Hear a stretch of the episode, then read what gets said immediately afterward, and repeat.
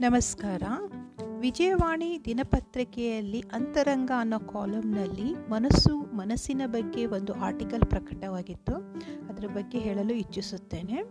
ಯಾರು ಮನಸ್ಸನ್ನು ಕೇವಲ ಶರೀರದ ಒಂದು ಅಂಗ ಎಂದು ಭರವಸೆ ಇಡುತ್ತಾರೆಯೋ ಅಲ್ಲಿಯ ತನಕ ತೊಂದರೆ ಇಲ್ಲ.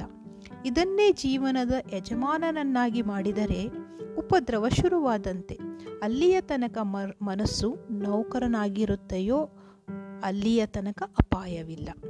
ಮನಸ್ಸು ನೌಕರನಾಗಿದ್ದರೆ ಒಳ್ಳೆಯದು ಇದನ್ನು ಒಂದು ಪೆನ್ನಿನಂತೆ ಉಪಯೋಗಿಸಬೇಕು.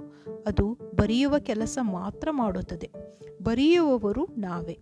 ಪೆನ್ನನ್ನು ಬರೆಯುತ್ತಿದೆ ಎಂಬ ಭ್ರಾಂತಿಯಾದರೆ ಸಮಸ್ಯೆ.